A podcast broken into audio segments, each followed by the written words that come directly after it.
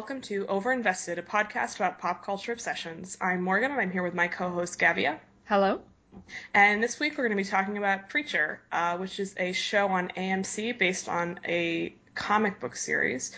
We have not read the comics, so we're just going to be talking about the show, although we do know a little bit about those comics. Uh, the show started a few weeks ago. It's around halfway through its season, and it's starring Dominic Cooper as the protagonist, who's kind of um, an angsty, angsty man who's come back to his hometown to work as the preacher there, which is, was his father's job when he was a child. And then uh, Joe Gilgun as an Irish vampire who's wound up there through strange circumstances. Uh, and Ruth Negga as Tulip, who is Jesse, the main character's ex-girlfriend, and they have a history. So this is like a drama drama show based on a comic book. There's some supernatural stuff going on, but it's definitely been presented as kind of like a prestige drama show uh, to go along with A M C's Walking Dead, which is obviously a huge hit. So I have some mixed feelings about this. We're going to get into some of it. Do we have anything else to say about the comic context first, or do we just not know anything? Well, I've I've never read Preacher. I think one thing that I find quite interesting about it is that, like, obviously this series is extremely American. Like, it's steeped in Americana. It's sort of this Southern Gothic story about Texans, starring an Englishman as the Texan lead, an Irish woman as his Texan girlfriend, and then an Englishman as an Irish vampire in Texas. And the comic is written by an Irishman and drawn by an Englishman, or possibly it's the other way around. But either way, it's like British people who are making this comic that's extremely American. And it, because I like don't know a great deal about like small town Texan life, it makes me really curious to know the level of authenticity, because they've gone a long way to have this sort of aesthetic in the show, which is like immediately obvious when you've seen it. Uh, but there's like one particular detail I think stuck with me and Morgan when we both watched the first episode, which is the way that the preacher looks. So obviously it's Dominic Cooper, so he's got like fluffy hair and he's like sexy for a preacher, but he's also wearing a dog collar, so he's wearing like an all black Johnny Cash outfit and then dog collar. And I was like, do Americans wear dog collars? Like, unless you're a Catholic priest, obviously, because for me that's something that I associate with British vicars, but not something I would associate with a small town Texas preacher. And it makes me wonder if that is a thing, or if it's literally like an English comic book artist who designed the character like that, and they were like, we have to keep it for the show. So Texans, please tweet us or something and let us know if that is a thing. Well, I I immediately informed you that it is not a thing. Like, that's not that's not yeah accurate. It's just like a weird um, thing to keep in the show, but there's some things they've changed like a lot, you know, so who knows. I mean, that is quite a small detail, obviously. Oh, no, it's not something I cared about. I was like, this oh, is no. interesting. But I think it is sort of um, symbolic of the whole project, and I, I it entertained me a lot. I mean, I was, I'd seen the promo materials and stuff, but watching that first episode, I was sort of like, hmm, this, this is interesting. What's going on? Um, we should say that the show is developed by Seth Rogen and Evan Goldberg, which everyone was sort of fascinated by because this is obviously out of their wheelhouse. They mostly do sort of bro comedies, many of which I have enjoyed, actually. I like Seth Rogen a lot, but this is not the sort of thing that they are known for. Um, and then Sam Catlin is running the show, and he is a sort of veteran of Breaking Bad. Um, and a lot of the Breaking Bad people are working on this show. I believe it's filming in Albuquerque also. Albuquerque actually has a pretty decent T V and film industry. So they have that kind of stamp of authenticity in terms of just like the Southern culture thing. Not that New Mexico is Texas. But it is interesting that there's this kind of mesh of cultural stuff going on. Um, I am obviously not from the South, so I can't speak to the specific authenticity of a lot of the detail, but they are definitely going for strong Southern vibe uh, in the show. Which in is a little... slightly kind of surreal way. Like, it's, yes. It's definitely like Southern Gothic. It's a little bit stylized, but I think that really works for the show. Although it is a bit funny because Dominic Cooper's accent is okay, but he definitely doesn't sound like he's from Texas. Oh my god, I was so kind of anticipatory fun. for this show because Dominic Cooper's general non-specific American accent for the Marvel franchise is just not good, right? So I have every respect for Dominic Cooper as an actor, but his ability to do an American accent is just shocking. So for this, I was like, he's going to have to do like a proper Texas accent. So because my expectations were so low, when I watched the pilot, I was like, well done, young man. You have almost seemed plausible. Yeah, whereas I watched it and I was like, mm. I mean, there's some scenes where I'm like, oh dear. So I think it's better than like the accent he has as Howard Stark. Ruth I mean, Negga, on the other hand, is great. This is one of the interesting things about this show. So there are sort of three central characters and a pretty large ensemble around them. But the three central characters are the ones I described at the beginning. And of those three, uh, Dominic Cooper as Jesse, the preacher of the title, is by far the least interesting as a character, and I think the sort of least effective performance, which is sort of a problem for the show. I wasn't shocked, actually, that his performance wasn't great, because I really, really like him as an actor. I love him in the History Boys, which is this sort of breakout thing, like a decade ago. Um, I really like him as Howard Stark, despite, and also sort of because of his terrible accent, and I've liked him in other stuff. But his skill as an actor basically is being super, super charming and, like, sexually charismatic. And in this show, he's, like, very laid back and angsty. And that's it. And so even from the promotional like clips and like trailers, I was sort of like, this doesn't seem like... Oh god, the promo for this show was actually really bad, right? Because before I saw the pilot, I was expecting to seriously hate it because the premise is not super interesting to me. It's quite generic. So the idea is that, you know, the preacher gets kind of inhabited or possessed by this demonic slash religious power. So he has this ability to tell people what to do and they'll obey him, which we'll go into a bit more later. And there's sort of other supernatural elements to the show. There's a couple of characters who you find out are angels, you know, and there's a lot of kind of weird shit going on in the town. And then the other two characters are an Irish vampire and his tough criminal ex-girlfriend. And I'm just like, this doesn't look good. The trailers really kind of emphasize how gritty it is. And there's like, oh, there's like an angsty guy as the protagonist. And I'm like, I've seen this show a thousand times. There's already some like specifically very similar shows, Constantine and Supernatural and that kind of thing. The show itself, tonally, I found far funnier and more kind of quirky than that. Yeah, well, I think I think I like this less than you do. Yeah. I think it is struggling in a way to figure out what it is. Like, one of the emblems of that is the fact that we're five episodes into a ten-episode season and nothing has happened yet. Effectively nothing has happened. Like, no progress has been made. Yeah, I, that really was that all. was something I found really fascinating in the pilot, right? Because I loved the pilot because it was really slow moving and it didn't explain anything, and it kind of introduced the characters and focused really heavily on just, you know, getting into them and the town and that sort of thing.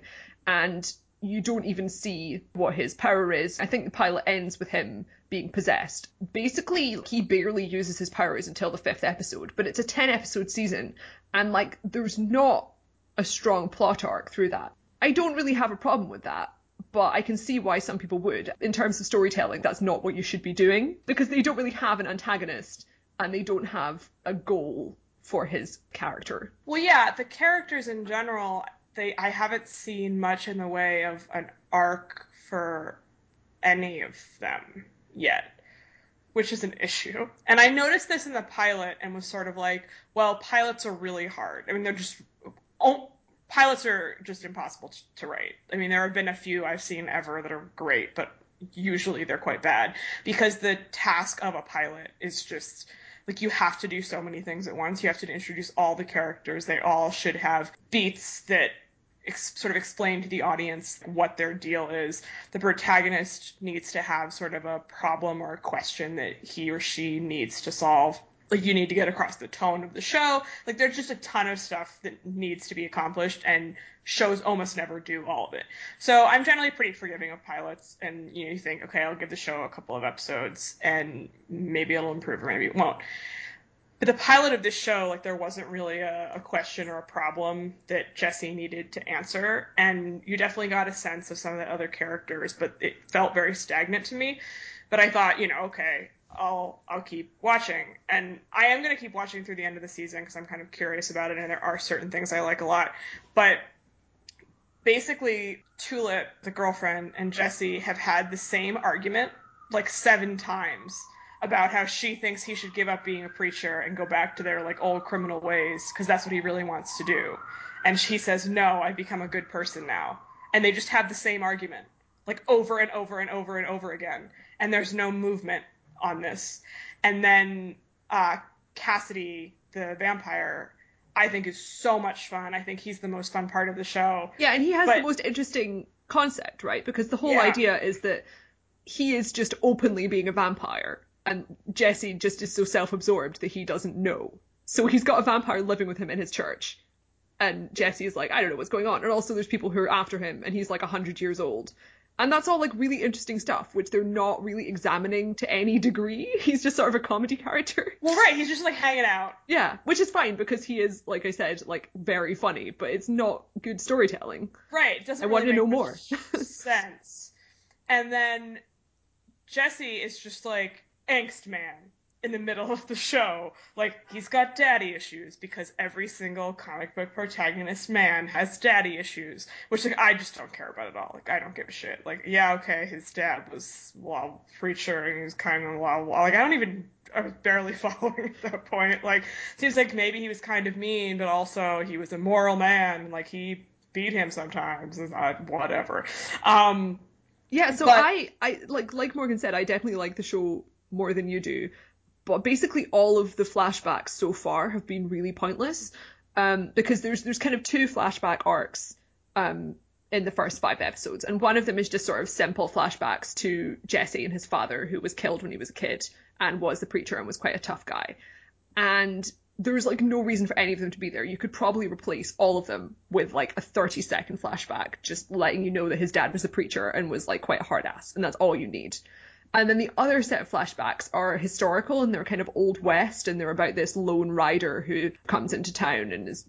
It's not super clear because they've not finished that arc yet, but they are so detached from the main story of the show that it's really hard to be interested in it. And because the main character is this, like, silent, gruff dude with no real facial expressions, it's just sort of, like, generic Western material, right? Yeah, and... a scene with that character opened this last episode and was so violent and gross. And I don't mind violence and stuff, but I was sort of just feeling like, why is this happening? And was just like staring at my phone the whole time, sort of like waiting to get back to the actual story. And there's other stuff on this show that's really sort of violent, but in an interesting and fun way. Yeah, there's, there's a like scene. A really amazing chainsaw scene. I was just going to say it was great. Chainsaw scene, and I was into it. Like, that's, you know, fantastic. But this was just sort of like, wh- why? Like, what function is this serving except being like, you know, we're a show with violence. Like, that's not the same. And I think with a with a show like this where part of the aesthetic and the edge, if you will, is that you are going to show some very explicitly violent stuff, I think there's a danger in sort of falling too far into that. Like, there's a very careful line you have to walk, and they sometimes are going too far, I think. Not even so much, like, going too far in terms of showing a specific thing that seems, like, too tasteless, but just in terms of sometimes there can just be too much or something that doesn't seem like it's serving the story, whereas, again, other moments feel like they actually have character impact or just are fun, like that chainsaw scene, which was great, and actually feels like there's a real threat to the characters, even though you know there isn't.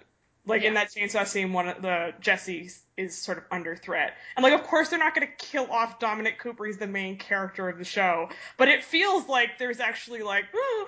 Whereas this was like, this dude we don't care about is like getting beaten up in a gross way, and also there are a bunch of like Native American scalps being like displayed. Yeah, I was like, sort of, like it was super, super jarring, because actually we should talk about that now, because the way they've decided to kind of cast it and portray race in the South is unusual in that they just haven't tackled it. And then there was just this super jarring moment in that flashback where like someone just has like a handful of Native American scalps, and it's like, whoa, what the fuck? And in these sort of flashbacks to this Old West guy who I we still don't know who he is.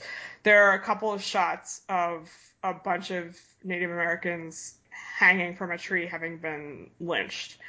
And I assume that will be dealt with at some point. And obviously that is... There's an implicit commentary there about, um, like, the colonization, essentially. And that ties in, I think, with a scene in the present day where a character played by Jack Earl Haley, who owns, like, a big corporation of some kind. They may specify what it actually is. It's a, it's called a meat and power. But oh, it's, it's, right. a, it's like it's a slaughterhouse, basically, but it's yeah. it's meant to be sort of more of a conglomeration. Yeah. And he is buying up, like, massive tracts of land around the town and basically buys out what seemed to be, like, the last Native American couple's house, um, and then pays them a bunch of money. And, like, you see sort of the house being destroyed. But those two actors, I don't believe, actually get to say anything in that scene. Maybe one or two words, I don't remember. But I remember watching it and sort of being like, of course, the point they're trying to make is that this guy is bad, and that he's sort of buying these people out from the land where they've been living. But the way it's depicted is that they are literally silent in this. Yeah, know. There's several recurring this... characters in the town, but they're not really two of them. Like, I don't think there are people you see in the background of church scenes and stuff like right. that. Yeah. And then you have this, like, yelping stuff, which is just, like, unpleasant and didn't, you know. And there's a way in which I feel like they're trying to make a good point about, like, these white people coming and being bad, but that doesn't really work if it's just this sort of superficial thrown on commentary without any deeper engagement with anything. And basically the rest of the characters on the show are white except for Tulip, who is played with by Ruth Negga, and in the comic book that character is white, and they changed it with casting, and they seem very proud of themselves for having done this, which, like, great, that's fantastic, and Ruth Negga is great on the show, but as far as I can tell so far, the writing doesn't actually engage with this at all. And in a way, I kind of feel like, you know, maybe they had the scripts written and then they cast her. I'm sort of pro colorblind casting in that way, but it then feels weird because you have this entirely white town and then this one black character, and then there's no engagement with any of this. Like, maybe I'm forgetting an extra or two, but I don't remember having seen anything. And this whole setting is in this place that was characterized by genocide, essentially, and obviously now there are also a lot of Hispanic people living in Texas, and you do have a lot of, like, very white communities, but it seems like this would have been an opportunity to engage with some of this, whether or not the comic does that. Um, and I don't. don't think it does, and also the comic was written in the nineties, so, like, right. This is a twenty-year-old story written by British people. yeah, yeah. So it's like, it's not surprising that, that that's the case, but we t- some time has passed since then, um, and this is being made by a bunch of white men, so it's not shocking that this is the result they've, you know, come to. And I don't think it's sort of, like, the main problem with the show. Preacher isn't really a show that I pick out and be like, look at this show which has, like, a lot of problems with race. It's more like it has issues, and it's also chosen to kind of have an unusual treatment of race, and that they proactively were like, we're going to do some race bent casting, and then not acknowledge real world prejudices. So, like, either you can have a show where you're, like, intentionally trying to set it in an alternate universe without any racism, which they're not, because they've got this whole thing with, like, the backstory and the violent history of the area and that kind of thing. So you can't have both. Yeah, it's just very odd. Um, let's just get all of these negative comments that I have out at once. um, I feel like the gender stuff is... I found it very frustrating, and it's it's again in a sort of weird place where you have this female character in Tulip who is so great. Like, she is just awesome. Like, she's total badass. The intro of her in the pilot is the best part of the pilot, for sure. Um, she is, like, running from someone, or, like, I mean, she's in a car, but, like, she's sort of, like, on the run from someone. Um, and she winds up encountering these two kids, and, like, they help her build bazooka or something. Yeah. Like, it's great. And then basically to save money, they the camera follows the kids into like a basement, and then they're just listening to the sound of her just like destroying this, you know, guy, and then come back up and there's just like carnage, and these little kids, one of whom is a girl, are just looking at her like, oh my god. Like, it's great. It's such a good intro. Oh, and so she's great. Ruth Negga playing her is fantastic, um, performance-wise. But her whole story is like tied into her relationship with Jesse. And as I said, like, they basically just have the same conversation over and over again about her trying to get him back, essentially, by saying, you should give up this virtuous preacher thing and be a criminal again. And he won't do it. I mean, obviously, at some point, he's going to. But for the time being, he keeps not doing so.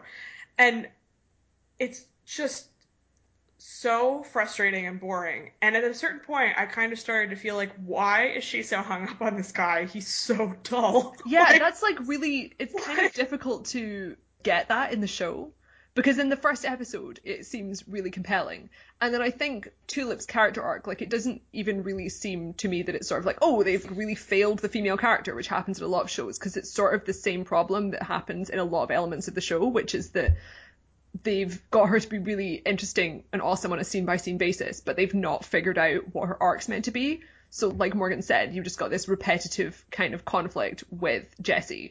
And then, like, her goal for the show is to get Jesse to leave so they can take down this guy, Carlos, who screwed them over in their kind of previous life together as criminals, right? But they don't really have her do a great deal of stuff episodically by herself. It's more like she'll have cool scenes rather than having, you know, like if you're not in a prestige drama, you'll usually have a single issue arc for each character. Like if you're watching, you know, like a crime show or whatever. And I think this feels like someone who was really bought into the idea of slow-moving, character-focused, long storytelling arc T V writing, but like hasn't quite got there yet because they don't know how to fill up each of the episodes and keep the thing flowing. Yeah, I think that's a very good description of what is happening. And with that character in particular, like, she has so much more chemistry with Joe Gilgun. Like, a ton more chemistry. But then in this last episode, they have a kind of plot together because she's found out that he is a vampire and is sort of like, what's going on here? Which was then, great. Yeah, it was so much fun. And then she kind of seems like maybe she's going to give up on Jesse, which I assume is not what's actually going to happen in the long run. And he agrees to sort of help her in this quest for vengeance. And then they have sex at the end of the episode. And I was like, why must we do this? Like, it was I mean, super weird, like, right? Because for the whole of the episode, he was kind of really over the top hitting on her in like a comedy way, not in like an offensive way, in a way that was like legitimately funny. And yes. She was shooting him down. And there was like no sign that either of them were actually interested in each other, right? You do not get the impression that there was like an unrequited situation in either way. And then they, there was like a scene where he kind of hits on her again and is like, oh, we're going to have sex or something. Or no, she's like, oh, but we're in love, kind of sarcastically. And then they just have this sex scene, and it's not even kind of portrayed as her jokingly saying we're in love and then having sex because she's horny. It's more like she's genuinely not enjoying the sex at all.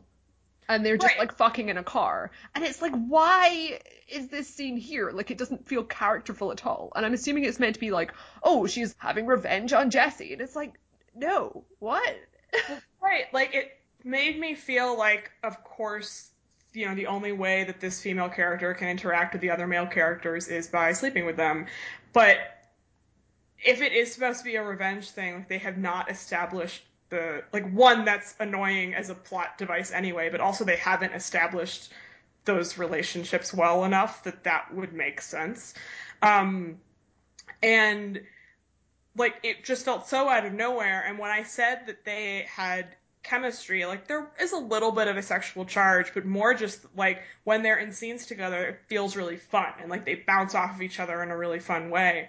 And I sort of I tweeted something being like, this, like, they should just have a show together, and like booed Dominic Cooper, whom I love, off this show because like, yeah. It would be so much more fun. And then they did that, and I was like, why?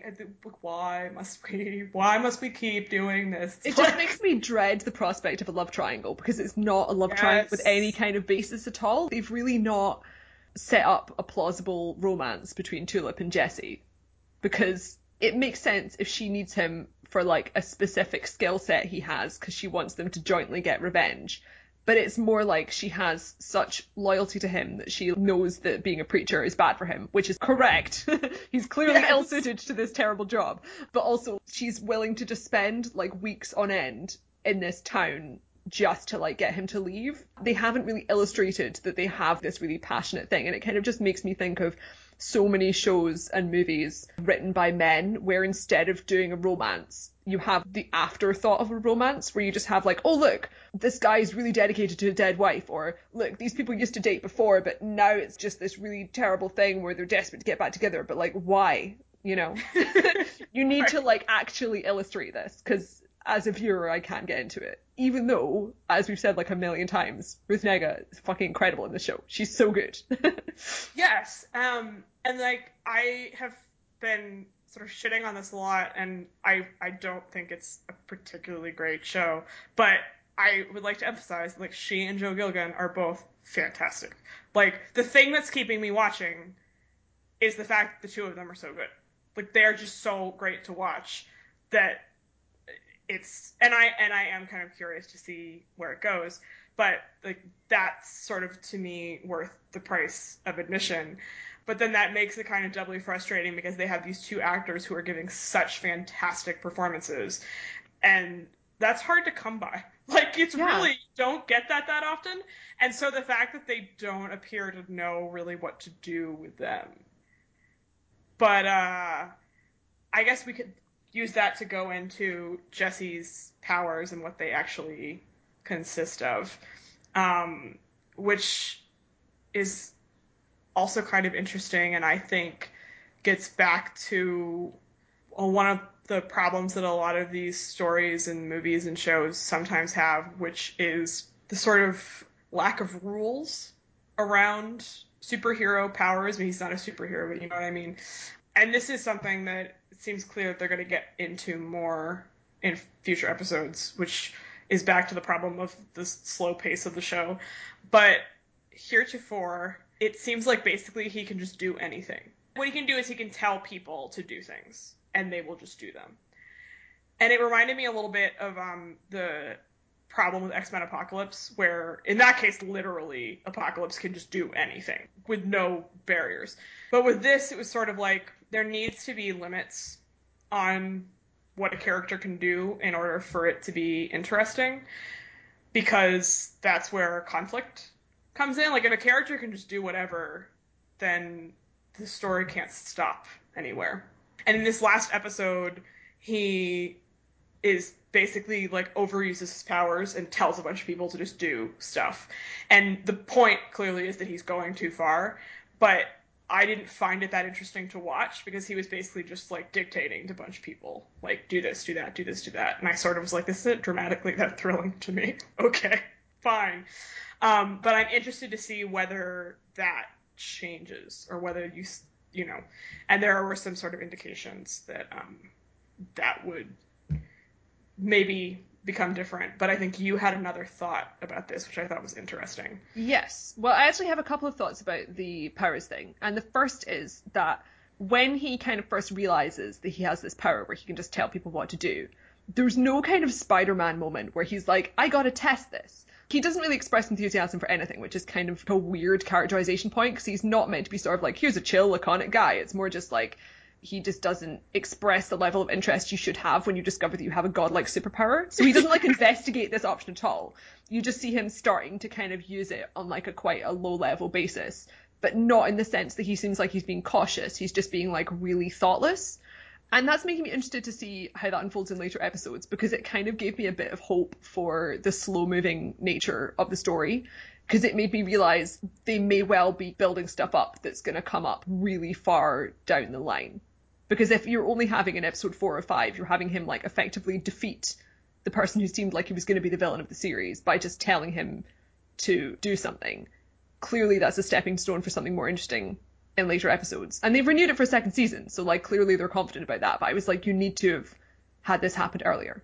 Um but like yeah. the point that I'd mentioned to Morgan just before we started recording is that basically they're setting up the protagonist slash hero of this show as the villain from Jessica Jones. He has the same powers as Kilgrave, he can tell people what to do. In the fifth episode, it, they kind of finally portrayed that in the way that I think it should be portrayed, which is that there's a character who is like legitimately incredibly traumatized by having this happen to him. Because um, there's this really unlikable character who's like, his hobby is Civil War reenactment. Um, there's like a subplot where they think that he's been beating his wife, but actually they're in like an S and M relationship. And he's basically kind of portrayed as like an assholic small town bully. And there's a scene where Jesse kind of corners him in a bathroom and makes him hold a gun to his mouth.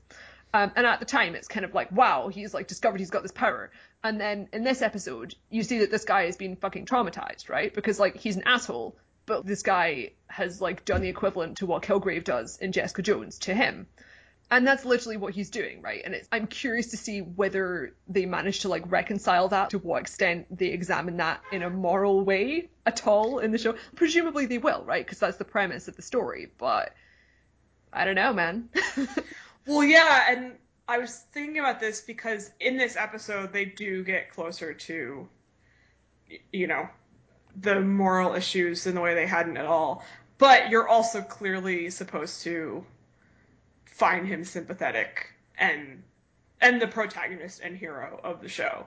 So to what extent he'll become an anti-hero figure, I have no idea. But at this point, I...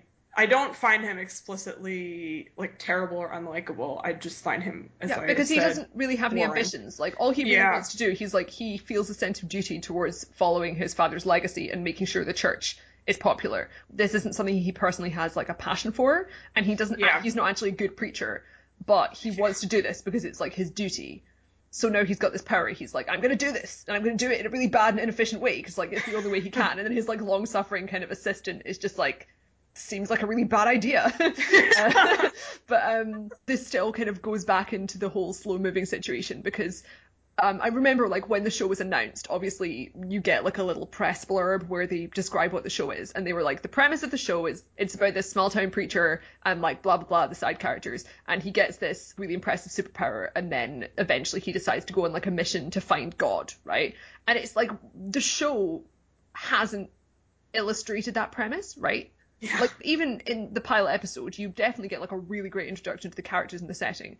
But, like, I would say halfway into the first season, if you had asked me to describe what the show was about without me having read the show's, like, Wikipedia page, I would not necessarily be able to tell you. Well, yeah, and I remember reading some interview with Dominic Cooper, like, before it premiered. Like, a pretty long interview he did on the set, I think, with some journalist that they were then running later, and he was talking about how there was all this stuff about like questions of faith and like deep philosophical stuff going on in the show, and like of course he has to say that because that's how they're pitching it, but based on watching it, I don't know that they've really like gone too deep on that stuff just yet. Like that hasn't been my experience watching like the sort of presence of God or not and the angels and then whatever is residing inside of him definitely seem more like plot devices than deep spiritual ruminations, which is fine, but yeah, I mean it very much falls yeah. into the same type of story as like Good Omens or Constantine or Supernatural or any of these kind of semi-Christian religious like American God stories, right? There's yeah. a lot of them. Like, and I think Preacher is like a good example. Like, it's a show that I've really enjoyed so far, despite the kind of pacing issues. But they've not really done anything that I would describe as particularly innovative. No. Which is interesting because people talk about that comic in a reverent way. Yeah. Like, I mean, I think the comic is quite different. Like, yes. I think the comic, first of all, I think the comic's quite a lot more extreme, and also yeah. it's one of these things that's often described as really unadaptable, and I think it might be partly because it's a road comic, there's not a plot that they can adapt, and that may have caused directly the problems they have with the show now, because they can't be like, oh, here's volume one and here's some stuff that happens. Like, I suspect it might be impossible. Well, yeah, and I mean, you said earlier that it was twenty years ago that it came out, and basically since then, people have been trying to adapt it and failing. So when it finally was announced that it was happening and going to be on T V, everyone was like, oh my God. Like, Sam Mendes at one point was attached to do a film, which, like, can you imagine Sam Mendes doing this? Like, I mean, that is just wild. Like, no. I mean, what? I think who you want to have is Robert Rodriguez. You have Robert Rodriguez directing that movie. Yeah. But, like, people had been trying for a long time to figure out how to put this on screen. Um, and clearly it's a challenge. And they, as you said, like, it's a road comic, and they basically decided to start earlier when he is still in town attempting to be a preacher before he's given up. And I think that they're going to, my impression was that by the end of the first season, that's going to be done with, although I don't know. So they're not going to be in this town forever, essentially. And then intriguingly, they're going to become much more similar to Constantine, which obviously was cancelled, and Supernatural and American Gods. So that means that American Gods, Supernatural, and this show are all going to be running concurrently, and all of them are going to be American road trip religious mythology stories. However, I think they are shooting for slightly different audiences, or at least different, uh, different critical receptions, which of course is silly because it's so much just in the marketing. And like, like interestingly, Supernatural, I would say, has an infinitely more compelling emotional arc than this show, right? I mean, Supernatural is in almost every other regard not as good, right? Because, yeah. you know, obviously we've seen Supernatural, but like emotionally, very good. Excellent characterization, excellent relationships. This show doesn't really have feelings very much. Like, well, it gets back to the whole idea, which is always so funny to me, of like prestige television, right? Which is a genre in many ways. There are certain conventions that a lot of drama shows, not so much anymore, but for a period of time, followed. And it wasn't that they necessarily were stylistically the same, but there was something, some sort of intangible thing that linked them together. And I don't necessarily know that this show has any of that, which isn't a criticism of it at all. It's just that, like, it, it's not really anything like Breaking Bad, um, despite being made by the same people, which again isn't a criticism, it's just a fact. But when the network, and it's on the same network that Breaking Bad and Mad Men, et cetera, aired on, presents it to the press as like, this is our serious television program, right? Like, everyone sort of reviews it and treats it as a serious television program. And it's sort of like, this is a bit artificial. It doesn't mean that it can't be good or whatever, but, you know, there's a there's a sort of silliness to the way that things get treated. Yeah, I mean, I think basically the thing that differentiates it from non-prestige drama is just that they are not having single episode storylines, right? Yeah.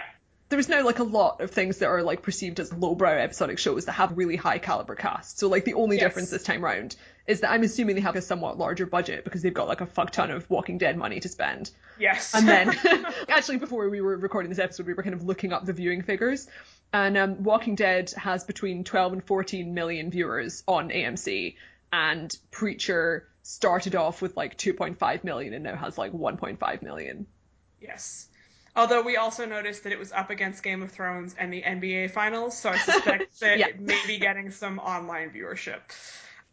And it's just funny because the networks, the mainstream media, have figured out that genre stuff sells, right? So like they're all now trying to capitalize on that, which is not a bad thing. But I don't know that they've necessarily figured out the best way to do that. And I, again, this isn't is, isn't actually a criticism of the show, even though I think obviously it has a lot of problems, but I don't really quite understand how you could watch this from like a network perspective and be like, this is going to be a blockbuster hit. It's really slow.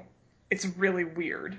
Not that it necessarily is going to be a huge flop, but it doesn't have a lot of the hallmarks of something like The Walking Dead, which has a bunch of zombies and stuff, or Game of Thrones, which obviously is just an anomaly. I mean, it's the most popular show ever, um, and has all this, you know, drama and intrigue and people killing each other all the time and big fights. Like, this is just a totally different thing, which isn't bad, but not all, you know, comic book things. I mean, my assumption was that it was because it had Seth Rogen behind it, and he managed yes. that he got like his foot yeah. in the door, because I was just thinking, like, if someone had pitched this and they were like just kind of, you know, a mid-level T V writer who wanted to get in like a new show in A M C, it wouldn't have happened, but like because yeah. it's got Seth Rogen behind it.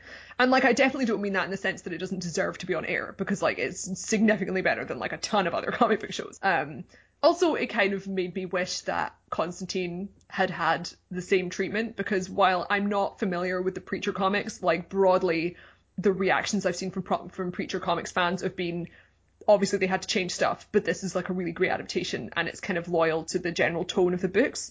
Whereas as a Hellblazer or Constantine fan, the T V show of that was just pain. Morgan's laughing at me now because she's like, she had to listen to me complaining about this every week because it's like, if there is a Hellblazer adaptation, I, by law and by medical compulsion, must watch it. So I'm like terrified of the prospect of the C W maybe resurrecting Constantine for a second season.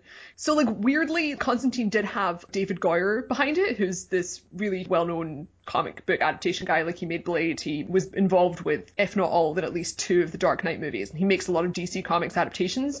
And for some reason, he was like, we're going to do this like a sort of shitty episodic detective show set in America where he like Constantine drives around in a car, and they removed like all of the political subtext of the comic, which is like fifty percent of the appeal of the comic, and just made it sort of about like a man gruffly shooting at ghosts. And if you kind of if you're willing to kind of have this really lackadaisical plotline situation with Preacher and really lounge around exploring that world.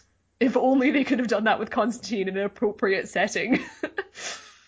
So before we go, I think we have one additional note about this show, which is that Joe Gilgun, whom we have been discussing, aside from being a superb actor, gives the most amazing interviews of anyone in the business. Oh my God.